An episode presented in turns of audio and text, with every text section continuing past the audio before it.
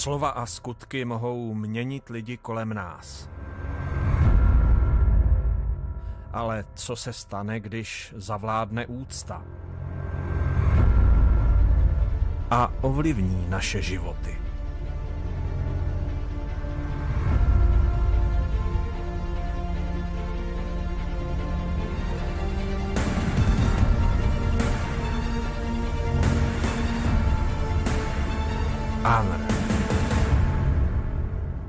Komu čest, tomu čest.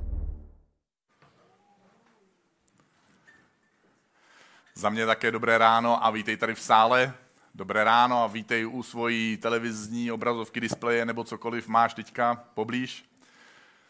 Ah, tohle, tahle modlitba za eh, ten baby blessing, to je pro mě vždycky takový emocionální sport.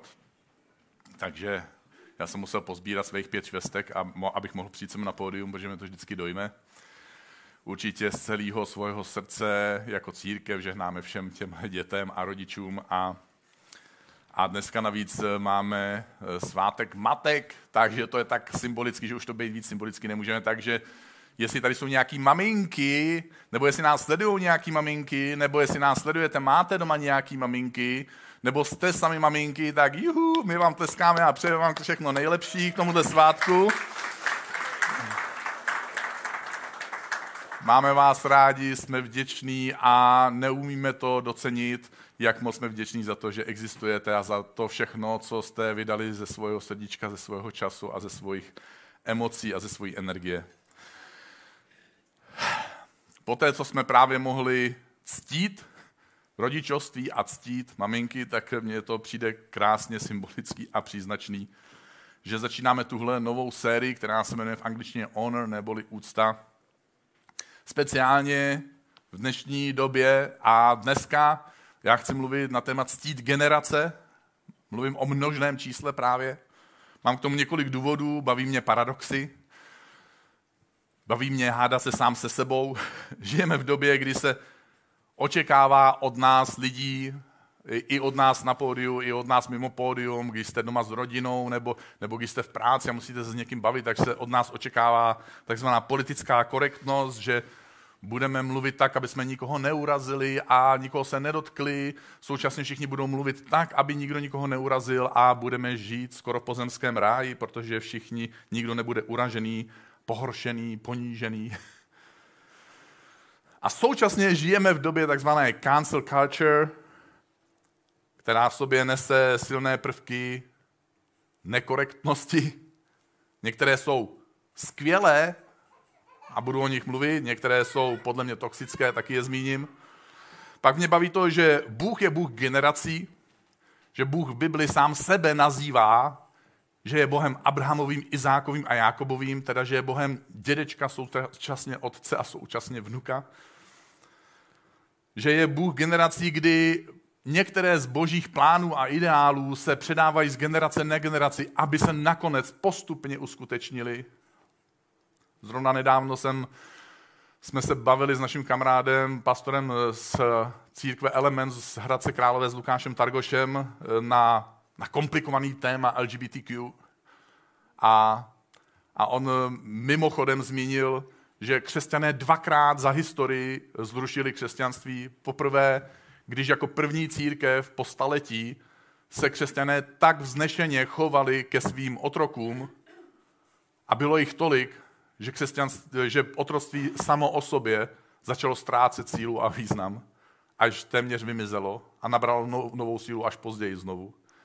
A po druhé bylo otroctví zrušeno znovu křesťanem v britském parlamentu jako zákonem, když si to William Wilberforce vybral jako svůj životní pozemský úkol a věnoval tomu dekády svého života a poslanecké práce, kdy se věnoval pouze tomu, aby prosadil tenhle jediný zákon, který se potom začal šířit do různých částí světa.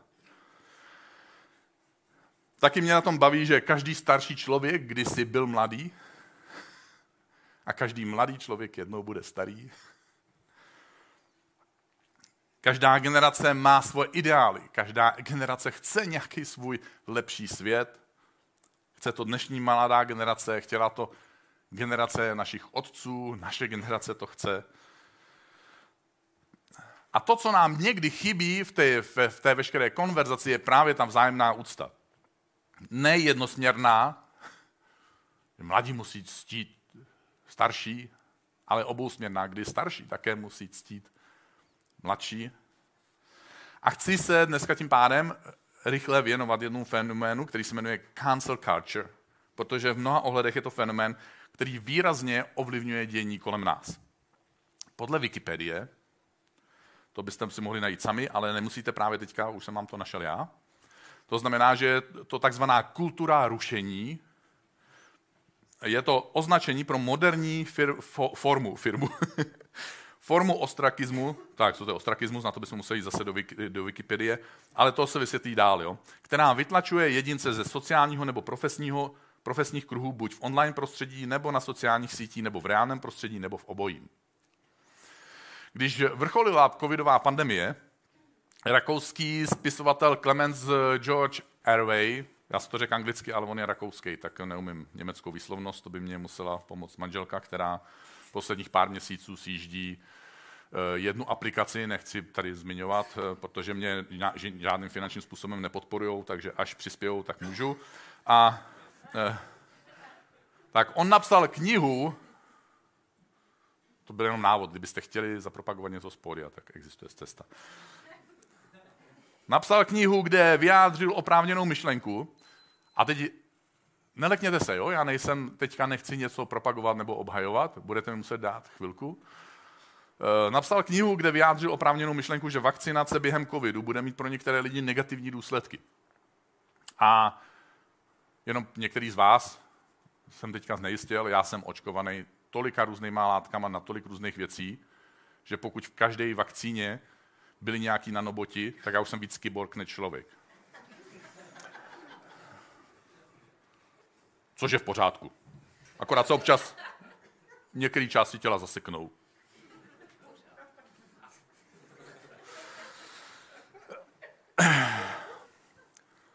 A zmínil teda, že, by se, eh, že, že vakcinace může mít některé negativní důsledky také a že by se i o tom mělo mluvit.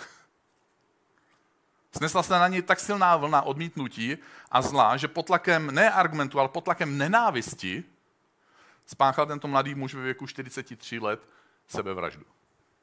Současně během covidové pandemie ve stejné zemi v Rakousku rakouská lékařka Líza Marie Kelmajerová vysvětlovala lidem výhody očkování.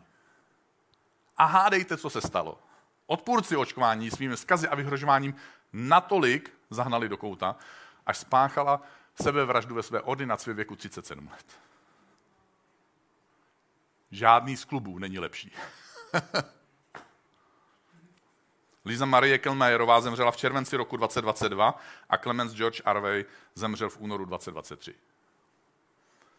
Oba díky tomu, že jsme se odnaučili úctu k lidem, se kterými diskutujeme, naučili jsme se křičet nenávist, neargumentujeme, nenasloucháme a místo diskuze o myšlenkách urážíme druhou stranu, urážíme člověka, ponižujeme, vyhrožujeme.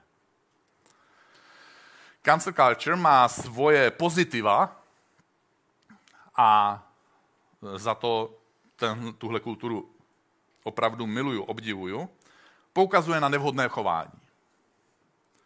Kdy se rodiče někdy nebo jiné autority chovají nevhodně vůči dětem nebo podřízeným. Poukazuje na zodpovědnost, že jsme zodpovědní nejenom za to, že dosáhneme něčeho v životě a staneme se třeba i velkým přínosem pro lidi kolem sebe nebo dokonce pro lidstvo, ale že jsme taky zodpovědní za to, jakými lidmi jsme. Poukazuje na stížnosti.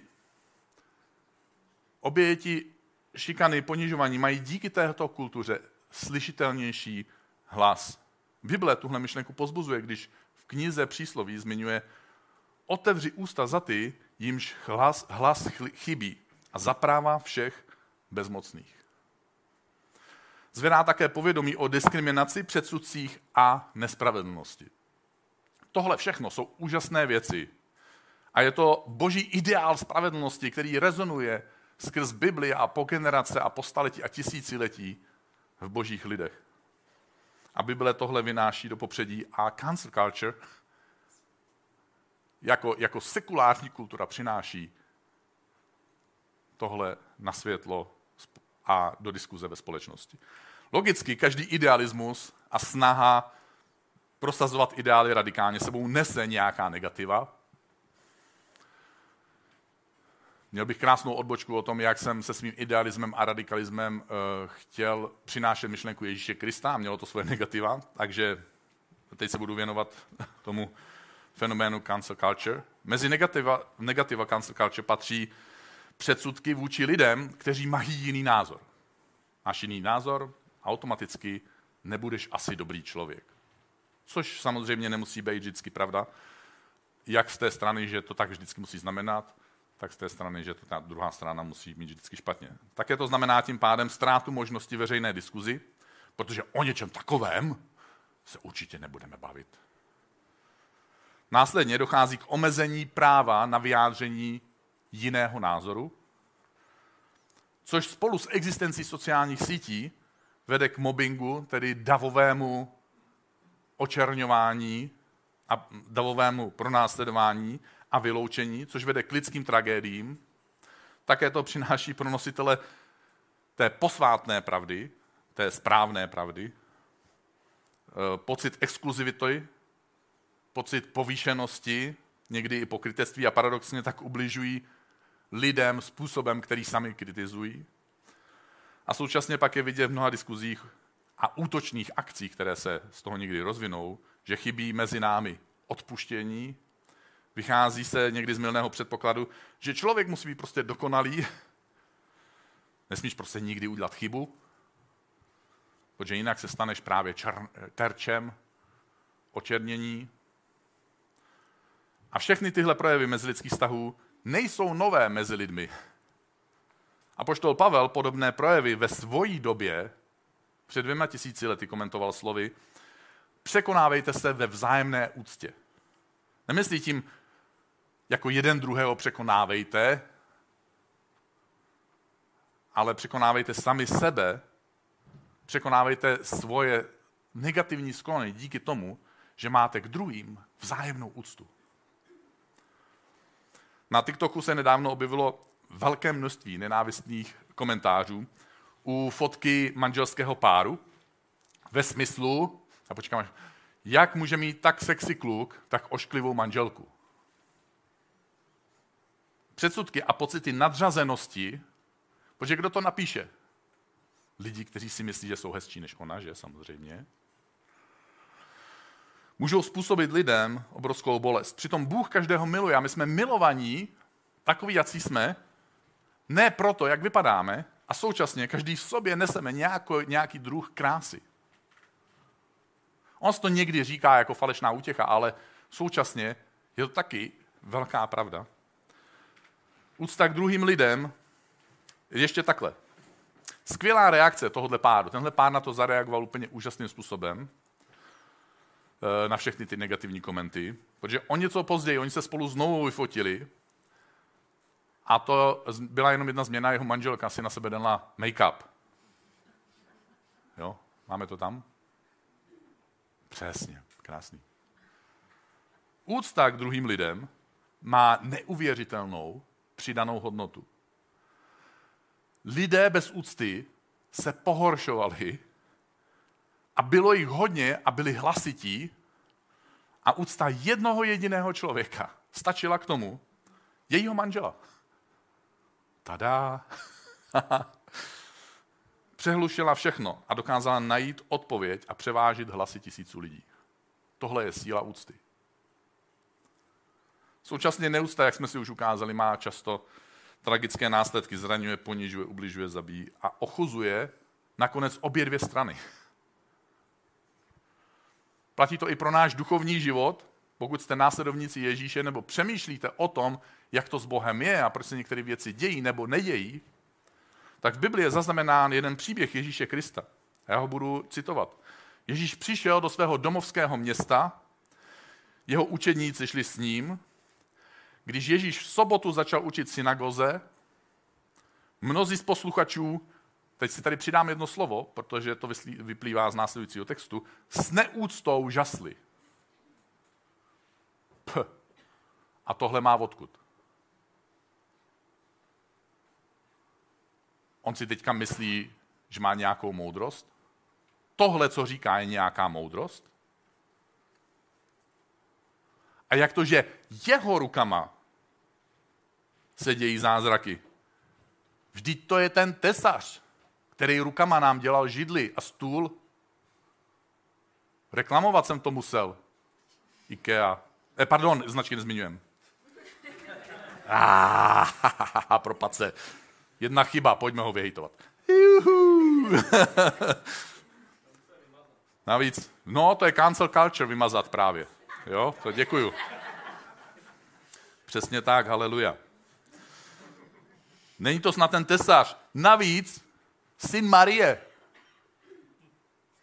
Když ani nebyla plnoletá, ani vdaná. Vole. Navíc známe všechny jeho bráchy, jo? Jakub, Josef, Juda, Šimon. Jsou obyčejní kluci, jak to, že on je jako nějaký neobyčejný. A teď tomu přidávají ještě, jo, gender. A nejsou snad i jeho sestry tady s námi? Co to je za argument? Je v Bibli zapsaný. Huh. A tak se nad ním, a tohle je pohoršovali.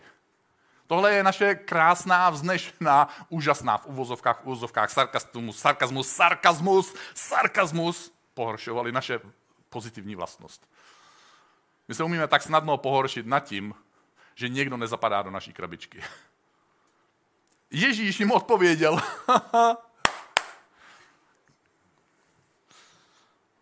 Prorok je vždy respektovaný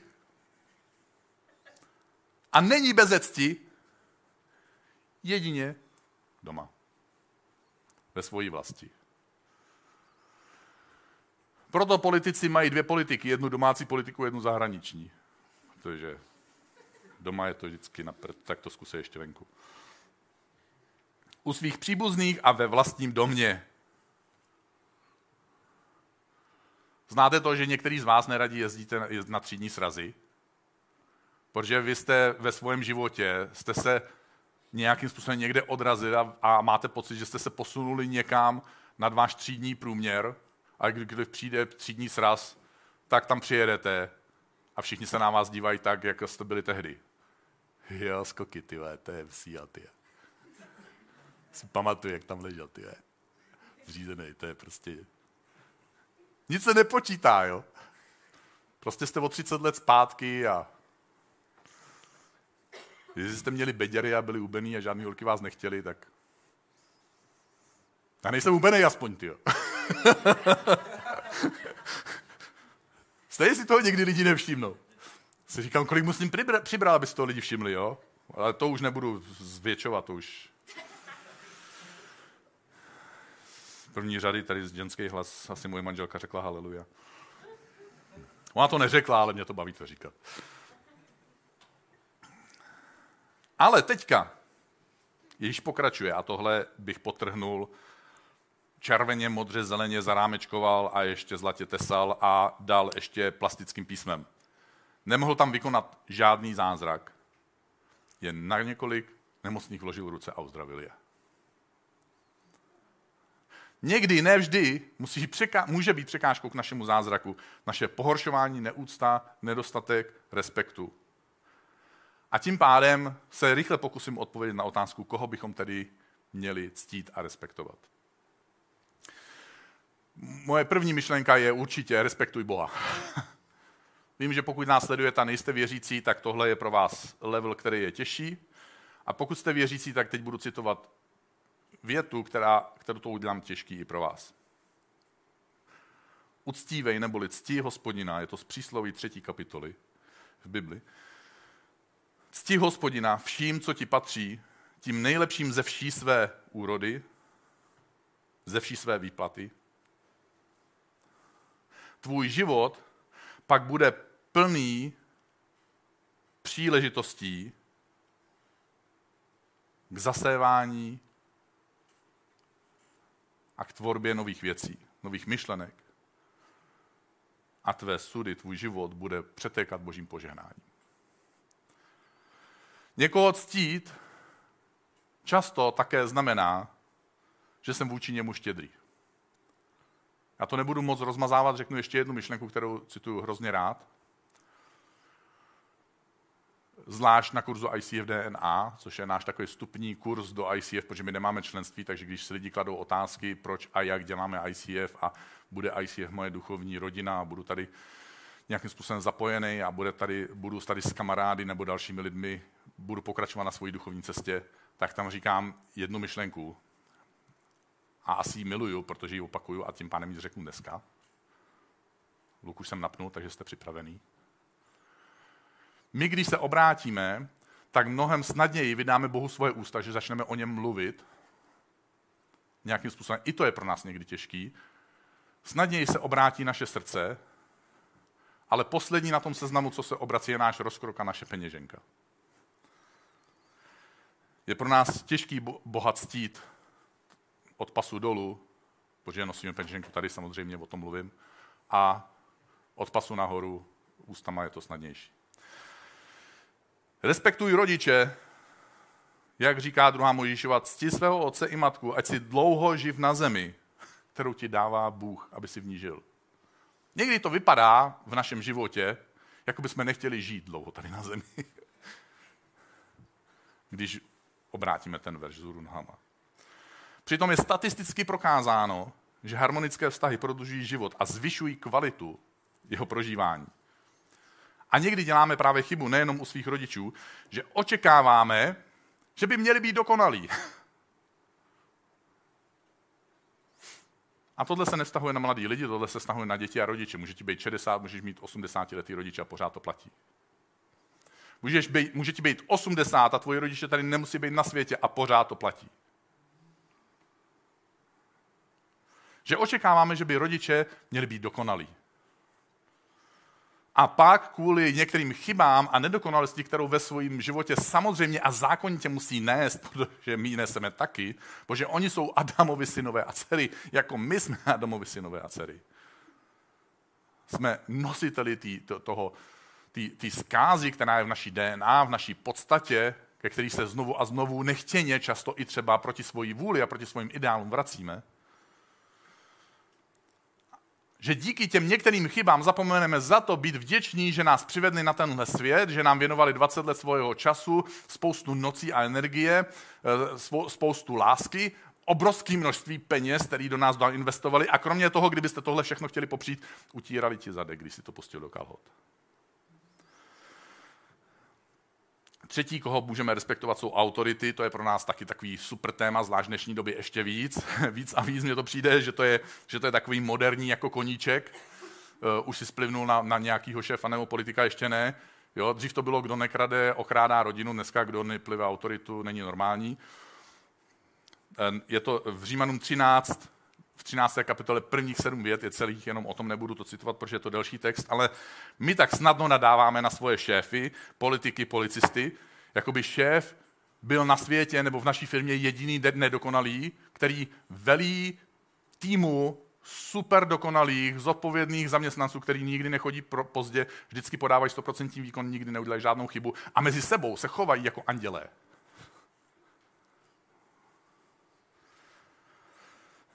A nadáváme na svoje politiky místo, aby jsme se za ně modlili jako křesťaní. Haleluja. Pak teda můj čtvrtý návrh, taková malá přihrávka domů. Respektuj duchovní vedoucí. Uh. A poštol Pavel píše v dopisu Timoteovi, což byl taky vedoucí, a píše mu takovou instrukci. Starší, kteří se dobře starají o církev, možná seš mladý věkem, ale možná už seš pro některý lidi duchovně starší, protože seš pro ně vzor, inspirace, možná je vedeš, inspiruješ je, někdy jsi jim dokonce nápomocný, i když jsi mladší, protože u tebe hledají radu. Takže tohle slovo starší nemusí znamenat vždycky věk. Ano, často se to spojuje i s věkem, Píše, starší, kteří se dobře starají o církev, si zaslouží dvojnásobné uznání. On pak mluví o finanční odměně. Já jsem v pohodě. Jo, já tady tohle to není jako vsuvka, že chci dvojnásobnou jako vyplatu. Pavel Pilárik, šéf našeho finančního týmu, si ulevil teďka, že nemusí se mnou vést takovouhle diskuzi.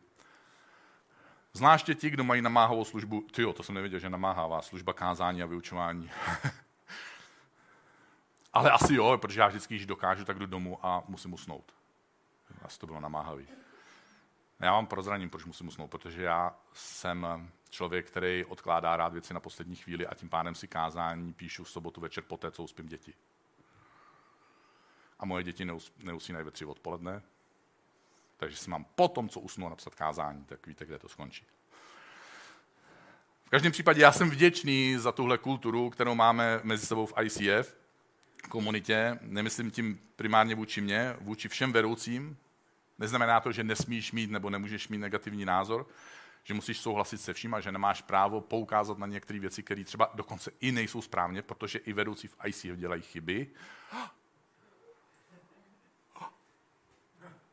Někteří zažijou životní šok. Tam někomu spadl mobil. Nebylo to srdce, doufám. Čelist, ano. Jsem vděčný, že můžeme v ICF zažívat boží doteky, zázraky, protože ctíme Ježíše. A protože už jsem to přečetl, tak rád to přečtu znova. Ježíš jim odpověděl, prorok není bez jedině ve své vlasti, u svých příbuzných a ve vlastním domě. Spousta kazatelů to má těžký ve své církvi, já ne, já jsem vděčný. A nemohl tam vykonat žádný zázrak, jen na několik nemocných vložil ruce a uzdravil je. My chceme, aby Ježíš se dotýkal našich životů a dělal mezi námi v našich životech svoje zázraky. Já dnešní neděli zakončím příběhem eh, baseballové hvězdy muže jménem Babe Ruth. Byl slavný pro svoje home runy. Ah. Někdo se mě ptal, co je dneska na programu, když mě viděl s tímhle nástrojem v ruce. Jsem říkal, dneska máme baby blessing a smátek matek. A nedořekl jsem tu větu, že kromě toho kážu ještě baseballistovi. Eh, on byl slavný pro svoje home runy, tedy odpaly, které letí tak daleko, musím zkontrolovat techniku, jo? Nadhodí mi někdo?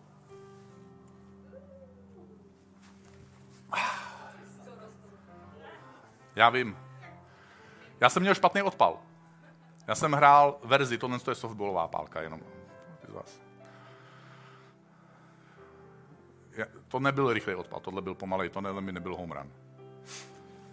Odpaly, který letí tak daleko, že potom můžete pohodlně oběhnout celý hřiště a získat svému týmu jeden bod. Sportovní artefakty se po jeho smrti dodnes pronávají za neuvěřitelně vysoké sumy. Za svůj život podepsal pouze sedm baseballových pálek, které mají neuvěřitelnou hodnotu.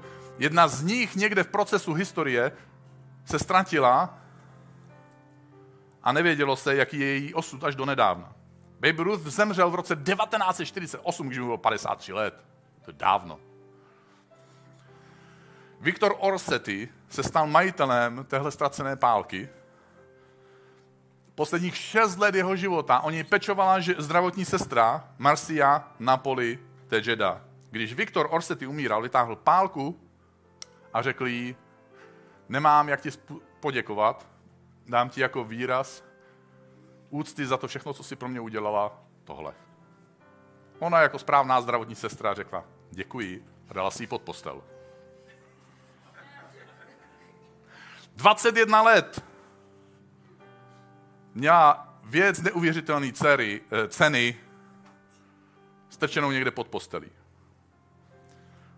Pak dospěla, to, to, dostala tuhle pálku v roce 1983. Jak byla starší, tak si toužila založit restauraci a tak se vydala s pálkou a s dalšími věcmi k odhadci s otázkou, kolik by za to asi mohlo kápnout. On jí řekl, že cena je nesmírná a že ji nedokáže vyčíslit a že bude nejlepší, když udělají dražbu. Takže navštívili nejprestižnější dražební místnost ve Spojených státech a následovala dražba, která Marsi změnila život. První nabídka začala rovnou na 400 tisících dolarech, 8 milionech korunách plus minus, spíš plus. A během minuty a tří vteřin vyšplhla na částku 1 265 tisíc dolarů. 21 let čekáte na tuhle minutu a tři vteřiny. Ano, Marcián na poli, ta Jeda si splnila svůj sen a založila restauraci. Ale z úcty k hráči, který dal té pálce tu hodnotu, který už dávno nežil, ale proslavil svou pálku, udělal ještě jeden krok. A budu ji citovat. Za část těchto peněz, o které se dělíme se společností Sportcard Plus, se chystám založit sportovní nadaci pro sirotky v Mexico City. Babe Ruth to měl jako dítě těžké, vyrůstal v chlapeckém domě, domově a chtěl by, aby se to udělalo v jeho jménu. Pokud budeme Boha a lidi ctít a dovolíme Bohu, aby nás na oplátku ctil On, aby se na našem životě podepsal tak, jako Babe Ruth podepsal sedm pálek ve svém životě. Pak pocítíme hodnotu, kterou skutečně skrze Ježíše Krista máme. A já bych se teďka rád s tebou modlil, takže jsi tady v sále nebo následuješ, jestli chceš nebo můžeš, pojď se se mnou postavit. Protože jsou určitě lidé ve tvém životě, které by si rád ctil nebo ctila, ale nedělají ti to snadný. Jejich nedokonalost ti neusnadňuje je ctít. To, co řeknu, není stoprocentně pravda, protože je to mnohem komplikovanější, ale čest se dává, respekt se získává. My můžeme lidi ctít zdarma za to, co udělali, nebo za to, kdo jsou, nebo za to, že jsou prostě lidi. Ano, respekt je potřeba si zasloužit, je potřeba si ho získat. Někteří naši nadřízení, přátelé, rodiče, lidé kolem nás nám nedávají třeba možná někdy příležitost k respektu, přesto je můžeme ctít. Kromě jejich chyb můžeme vidět jejich přínos. Něco, za co je můžeme uctít. Bože, v tuhle chvíli my chceme k tobě přijít a říct ti, že my sami ve svojí nedokonalosti se díváme, zatímco chceme, aby ty ses na nás a lidi na nás dívali, skrze všechny naše plusy a přínosy, my se na některý lidi díváme skrze jejich mínusy a skrze jejich negativa, skrze jejich charakterové vady, skrze činy, které ubližují. Někdy, často, pořád. Ale Bože, chceme se vrátit do toho bodu, kdy budeme lidi kolem sebe ctít, svoje rodiče, svoje nadřízený, politiky, někdy oponenty v diskuzích. Bože, chceme se vrátit do toho bodu, kdy úcta k lidem napříč generacema, směrem nahoru i dolů, naplní naše srdce, naší argumentaci a snad dokáže překonat sílu našich emocí, které někdy pocitujeme uprostřed diskuzí, uprostřed bolesti, uprostřed názorové neschody. Bože, chceme úctou vytvořit prostor. Ne proto, aby jsme se vzdali toho, že něčemu věříme, ale aby jsme druhým lidem dali prostor věřit v ideál, který mají.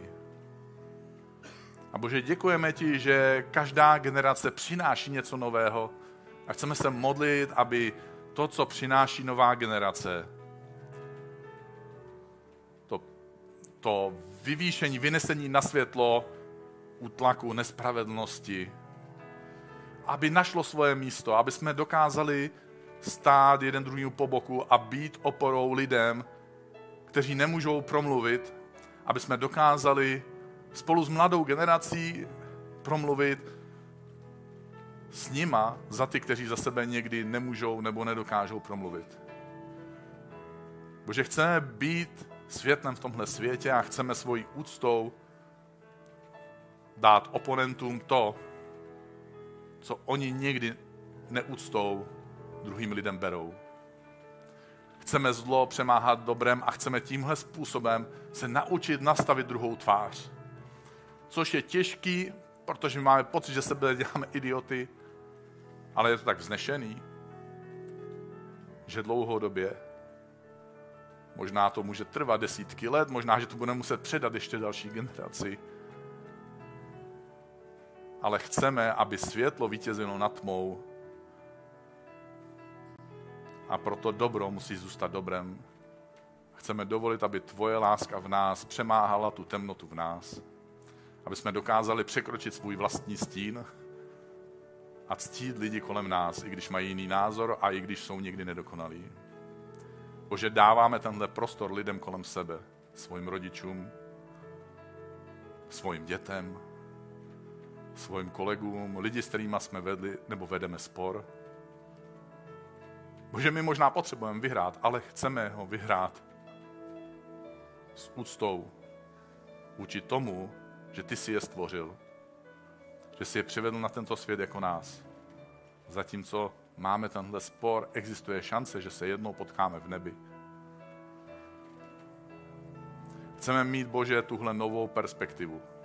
Perspektivu lásky a perspektivu věčnosti. Amen.